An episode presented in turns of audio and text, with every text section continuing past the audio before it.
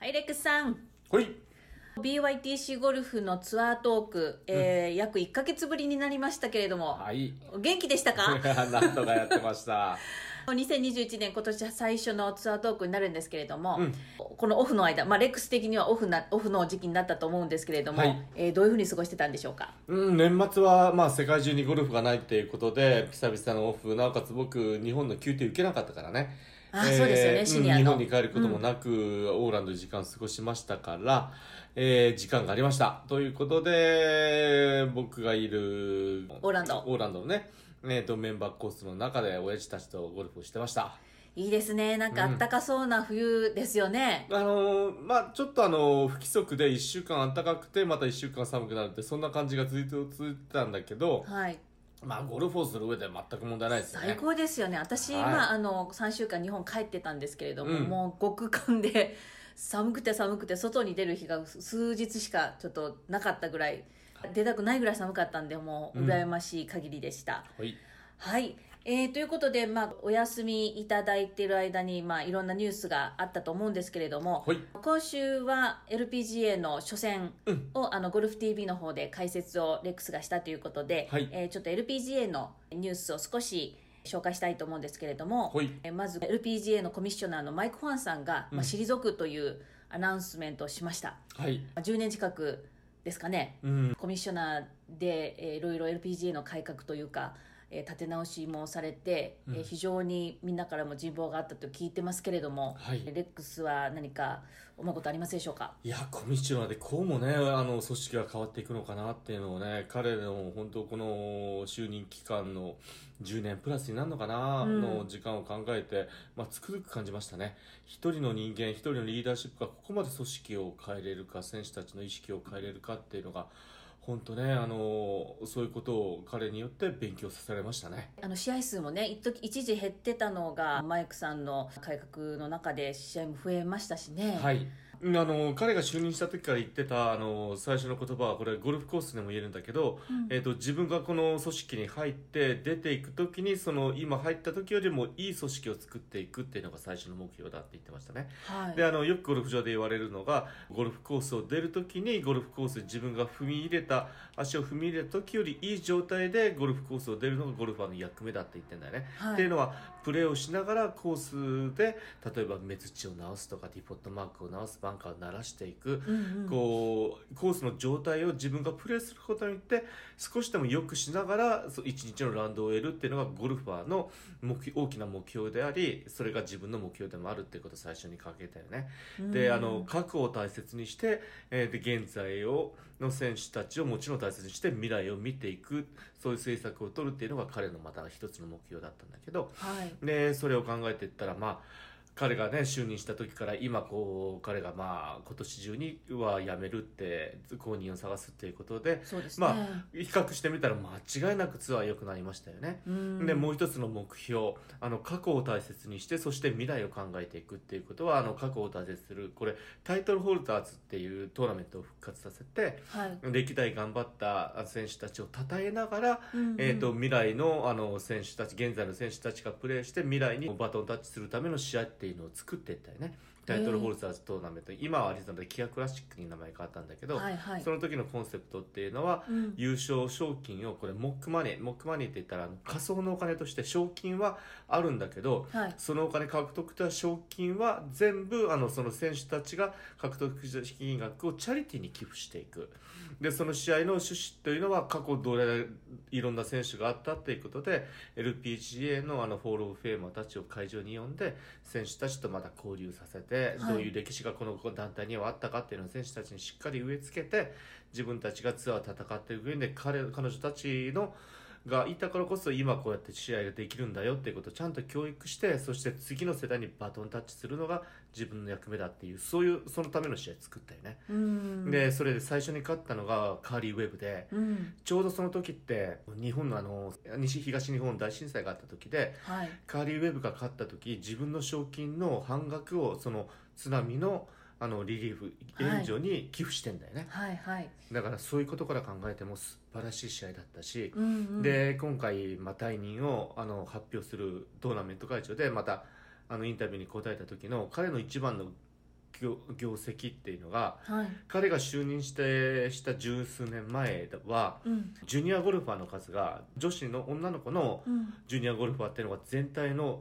7%6% ぐらいだったの結が構少なかったですね。少なかったもうほとんどジュニアゴルファーって男子だったねはい。それが今自分が後任にこうバトンタッチするこの今年のレーションはもう40%まで上がったっていうんだよねうん、それは。だからそれはもう未大きい来でを、すね未来を考えてこの10年間彼はずっとこの LPGA をこう運営してきたわけよね、はい、あだのからガールズゴルフっていうねそうあの企画が全国アメリカ全国でうんいろんなところであの LPGA の選手がねやってますからね、そうなのよもうしっかりこのちゃんと柱を立ててちゃんと目標を立てて、うん、あの進んでいってほんで現在、まあ、去年すらこうコロナの影響でね試合数が18試合になったけど、18試合も逆にやれたからねそうです女ね子の試合は。はい、でそれで来年はまたまあ30数試合こうもうすでにオーストラリアの2試合はキャンセルされてもまだ35試合アジアの試合がキャンセルされるかもしれないけど、そうですね30試合ぐらいはうんうんとりあえずできるだろうっていうそういう確たる組織を作ったりねはい、で去年そんあんな状況で選手たちが収入源がない中でいろんな支援の方法を考えてうんいろんなところにまだ貯め貯めてたお金をしっかりこう使えるだけのあの体力をつけて組織を運営できるまでのちゃんとした組織にまた作り直したよね、はい、だからもうこのコミッショナーのこれだよこれって全てしっかりしたトップのビジョンがあって行動力があってそのビジョンにはあの共感できる仲間を増やしていくことによってこうもこう団体がね大きくなっていくんかなっていうのを本当僕そ外からしかもう外面しか見えないけど、うん逆に以前のコミッショナーがもうひどかったから それが本当ねもう痛感したねあの以前のコミッショナーはうん基本的に何をしたかといったら男子と女子の賞金総額賞金額が差があるから、これは私はゆ許せない男子と同じ賞金額にするっていうことをあーはい、一面にしたのようんうん現実的に例えば女子の試合が1億だったら男子が5億だったら賞金を5倍に近づけるためにいきなり2億3億にしていくってこうんう、うんうん大号令をかけたわけよ、うんそしたらスポンサーは離れていくよねそうですね1億になってるっていうのはあのこれ女子のゴルフを否定してるわけじゃなくてす総額が1億っていうのは1億円の理由があるわけなんよはい、 5億で売れるコンテンツだったら5億にできてんだよ、うんうん、それを男子と女子をひか同じ単にする純に比較して男子と同じ額にしなきゃいけないっていうことから始めるからそりゃスポンサーなくなるようね、ん、ちょっと無理がうやっぱりありん、ますそよねんなこんながある中で彼がコミッションにしあに就任してねはいこういうもう素晴らしい団体にしてきたっていうのはね本当本当まあご苦労様でしたっていうこともあるし次のコミッショナーがどんな人になるかななんて、うんねそれはまた注目ですよね、うんで面白いのがさ、はいあのコミッショナー選ぶのにそのマイク・ワン連れてきたのは、確かねあのねアルフレッドソンっていうスウェーデンの女子選選手手がうん、 LPGA のこのボードメンバーって、まあ、理事の一人ではいで彼女の推薦で彼を引っ張ってきたんだよね確確かね彼はウィルソンかスポルリンかなんかあのスポーツ関連の仕事もしててはいアイスホッケーとかなんかのしあのクラブスポーツの経営とかもしながら手腕を評価されてる人をあこのゴルフの世界に引っ張ってきたんだよねうんだから面白いのが選手が連れてきた のそうですねすうんうんうん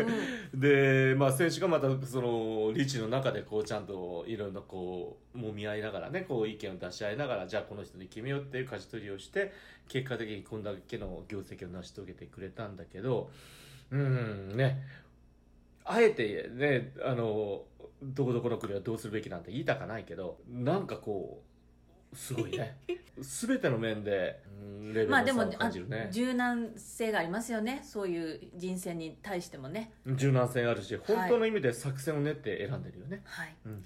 わかりました、えー、とそれでさっきスケジュールのこと少し話出ましたけれども、と今年のスケジュールでなんかレックス気に注目点っていうかありますか、今年の女子のスケジューうル、はん、あ今年は女子はすごいよだって女子ツアーって第一にメジャーが5試合あるじゃんはい男子は4試合に対してうん女うんうん子は5試合ある、それプラスオリンピックがあるよね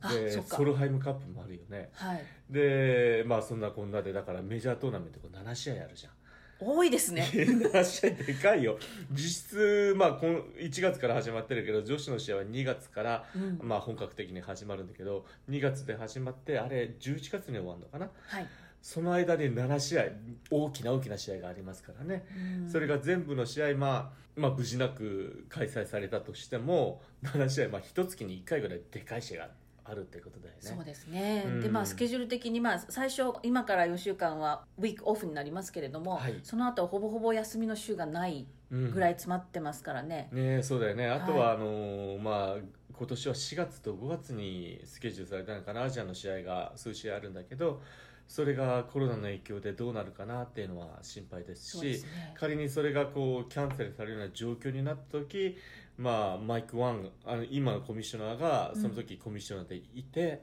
どういう舵取り舵取りをするかもしくは新しいコミッショナーが入ってきて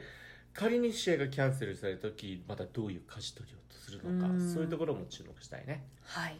でまあ、メジャーがあの今年たくさんあるということなんですけども渋野選手を LPG で見るチャンスも増えるたくさんあるっていうことですよね。うん、もちろん2年前の全米女子オープン優勝者ですので、はいあの手を挙げればこう LPGA 側の方でもこうスポンサー推薦って道はかなり開けてくると思うのではい何試合出てくるかねもちろん分かんないんだけどメジャープラスその推薦の試合で来季の出場権にあの準ずる今年の、ね、シード権のあの80位までのポイントを獲得できるかっていうところがね、うんまだファンとしては大きな焦点になってくると思うんですよね。そうですよね、うんでも今年は今ポイントってあの言いましたけれども、えー賞金ランキング今までお金の金額だったのがポイント制にな変わったんですよねそうなんですよだからちょっとねあの、うんメジャーばっかし出てくる渋野選手にとってはちょっとただそれそういう意味ではそのハードルをクリアするのはあのハードルがちょっと高くなったかもしれない、うんであのメジャーにはあのそのポイントは30%上乗せってことなんだけど今までの賞金総額のこう分配から言ったらやっぱメジャーの方がダントツに3倍4倍賞金が多いっていうことになってたからね、うんうんだからそのハードルはちょっと上がったけど彼女の実力だったら十分ポイントはあの獲得できて来シーズン2022年はねあのフルメンバーとして参戦はできると思うので頑張ってもらいたいですね。はいで LPGA のこれまで年明けにあ出てきたニュースを少し、うんえー振り返ったんですけれども、えー話を今週の、はいえー初戦にちょっと移しまして、うん少し振り返ってもらいたいと思うんですけれども、初戦はあのフロリダ州私たちが住んでるフロリダ州のオーランドで、えー開催されてましたはい、これはちょっといつものレギュラーのトーナメントとはちょっと違ったうん方式で試合がされているということで選手とうんそれから、えーセレブリティ、はいあの有有名人なんて訳せばいいんでしょう有名人と有い名うか人かな、うんうん芸能人芸能人はスポーツ選手もいるからね、うん有名人かなとあの、まあ、ミックスで、えーうんプレーするということだったんですけれどもどどんな印象を受けましたか今年は。いやすごい面白かった最高に面白かったはい1年のあのメジャー以外の試合でうん解説してて、まあ、この試合の方が一番面白いかなってぐらい面白かったね。あそうですか、うん今日までお天気も最高に良くて、うんあったかい中で試合が行われましたけれども、はいコースはあのディズニーのエリアうんにあるもともとディズニーのコースだったコースをちょっと改造されて使ってるコースなんですよね。そうですね、まあ、コース自体はまあ基本的にはリゾートコースということでスコアを出しやすいコースなんだけど今年は天気もいいってことですんごいスコアが出ましたよね3日目にはジェシカ・コルダが60ってうんいうスコアが出ましすごかったですねでそれよりもあの今年も今年は特にと言ったらいいかなあのセレブリティのゴルフにまずびっくりしましたあちなみに勝ったのははい、ジェシカ・コルダなんだけどプレーオフですね、うん、あのダニエル・カウン破って勝って、まあね、3日目60、最終日が66かな、素晴らしいゴルフだったと思います、それはそれで、まあ、いつものね、ツアーの白熱した素晴らしい試合だったんだけど、はい、今回、基本的に女子プロ1人に対してセレブリティが2人のスリーサムでうん、あのラウンドしていくんだよね。はい、一番注目されたのは、なんといっても3連覇がかかってるジョン・スモルツ、これ、アトランタ・ブレイブルスのピッチャーなんだけど、はい、 2年連続勝ってて今年3連覇結果的にできなかったんだけど、うんもう彼はもう50歳プラスの選手でもピッチャーだけあってすっごい体でかいしゴルフもうまいしねはい、彼も画面に映ってきましたそして優勝したのがマーディ・フィッシュこれアメリカのテニスの選手なんだけど、はいデイビスカップのアメリカ代表に今なったような選手で、えーレフティーなんだけど、スイング見たけど体もいいし美しいスイングですよね。で年間そんなにゴルフしてるわけじゃないんだけどえーでちなみに彼ねあはいの、2位にぶっちぎりで今シーズン勝ったんだ今年は勝ったんだけど、うんうん、初日のスコアが5バーディーパー71だからね5アンダー60トータルですかそトれータル66、はいで2日目が70 3日目が68うん今日最終日は最後の16番パー4ワンオンして4パットのボギ ー18番もあもう気が抜けてやっててあの、はいグリーンエッジからアプローチ知らずのボギー2つボギーがあって66うまいです ねめ60ちゃくちゃうまいよえちなみに T はどっから女子と一緒あ女子と一緒、はいまあ男子だから、うんうんなおかつセレブリティあのスポーツ選手ということでボールも飛ぶんだよねそうですよね飛ぶからあのあの女子の設定のコース6600ヤードっていうのは、まあ、男子にとっては、まあね、かなり短いコースであることはね、確か、うんうんで特にバックナインパー5が3つあってドライバブルのパー4もあるってことなんだけど、うんそういうスコアが出るってんだからまあ逆に言ったらあの変なプール全然うまい。 そうなんレックス負けちゃうじゃんおー絶対まおー叶わないと思ううん叶わない全然叶わない、あそう、うん、ででもっとあの注目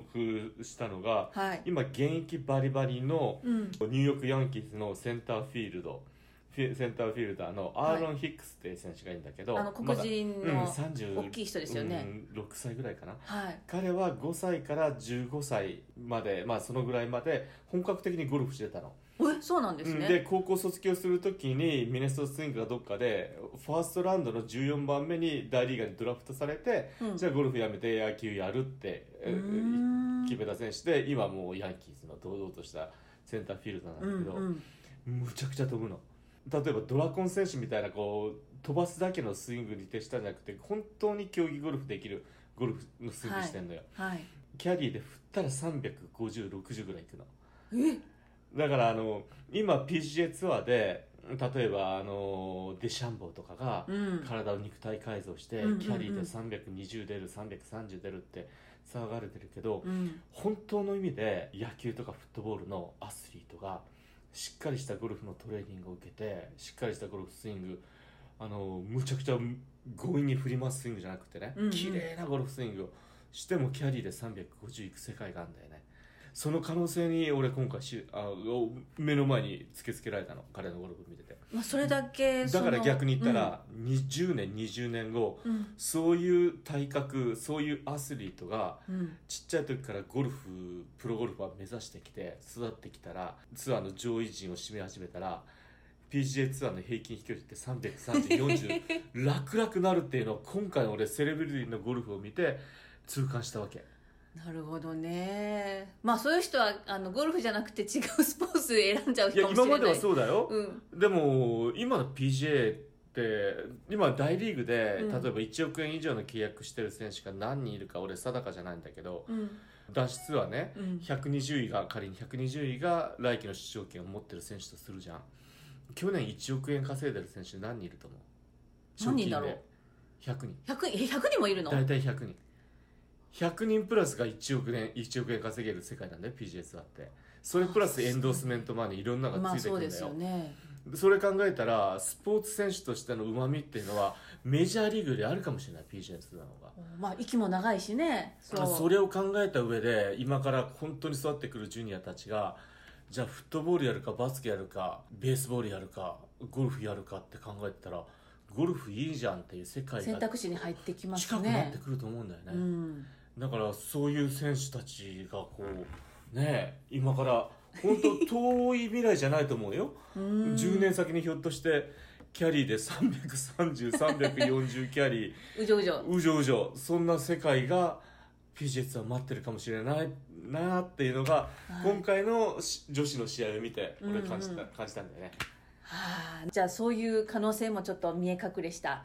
えー面白い試合でしたねじゃいやーそうですよだからあのーもう仮にねこの試合あの見損ねた人がいるとしたらあのゴルフ TV オンディバンドできますからねあはいでああのーそうそう見れる見れる後でで僕4日間解説してるから、はいもしも月1000円ぐらいいるのかな、うん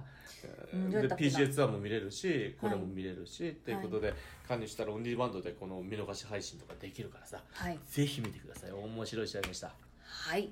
ということで、レックスは、えー明日から、あの、今週は PGA ツアーの現地レポーターということで、はい明日も飛行機で、サンディエゴでしたっけそうサンディエゴに飛んでいくということで、試合がファーマーズ・インシュアランスカオープンですよね。はい、そちらの方に移動して、えー現地からのレポートはいということになります。で、そうこなりますえー今週と来週も同じ PGA ツアーでうん2週続けてっていうことですよそうね。来週はウェストマネジメントあのフェニックスのね、はいあのすんごいギャラリーが集まる試合今年は8000人にギャラリーを制限してんだけどうーん8000人に制限になって日本のトーナメント主催者が聞いたらもうちょっとね頭おかしくなるんじゃないのかなってう感ん、じでそね、うですね。頼むから8000人入ってくれっていう試合が日本の試合今回フェニックスは8000人に制限してるっていう試合ですはい、日本人の方はやっぱ注目は松山選手どうなるのかなっていうことだと思うんですけれども、ソニーオープン先週ゴルフ TV で放送しえーレックスしてましたけれども、うん松山選手ちょっとどんな雰囲気かどういう印象を持ってますか、ああソニーの時はすごかったよね、うんうんショットがまた日に日に良くなってきたし、うん、いやーあとはパッティングだけじゃないの、そうですか、はい、じゃあ松山選手の活躍も注目したいのでレポートを楽しみにしてるので、はいよろしくお願いします。はいちなみにレポートは NHK の方ですからねあはいあの NHK の方皆様機放会が送あでったらぜひチェックしてみてくださいはい、ありがとうございます。じゃあ明日からもう早速ですがほい気をつけていってらっしゃいまし。はいコロナもまだまだカリフォルニアそうよねすごいみたいなので、うん外食も禁止なんですよねそうで外っ出んん今外出禁止で出てるんでしたっけ夜はダメって聞いたような気がしたんだけど、ホテルとコースの行き来だけになるのかなコロナかからないようにくれぐれも気をつけていってらっしゃいはいいただきますはいありがとうございました、えーそして今日もレックス倉本の BYTC ゴルフをご視聴いただきありがとうございました今年もここフロリダからレックス独自の視点でゴルフツアーの話題をできるだけたくさんお届けしたく思っています今年もどうかよろしくお願いしますではまた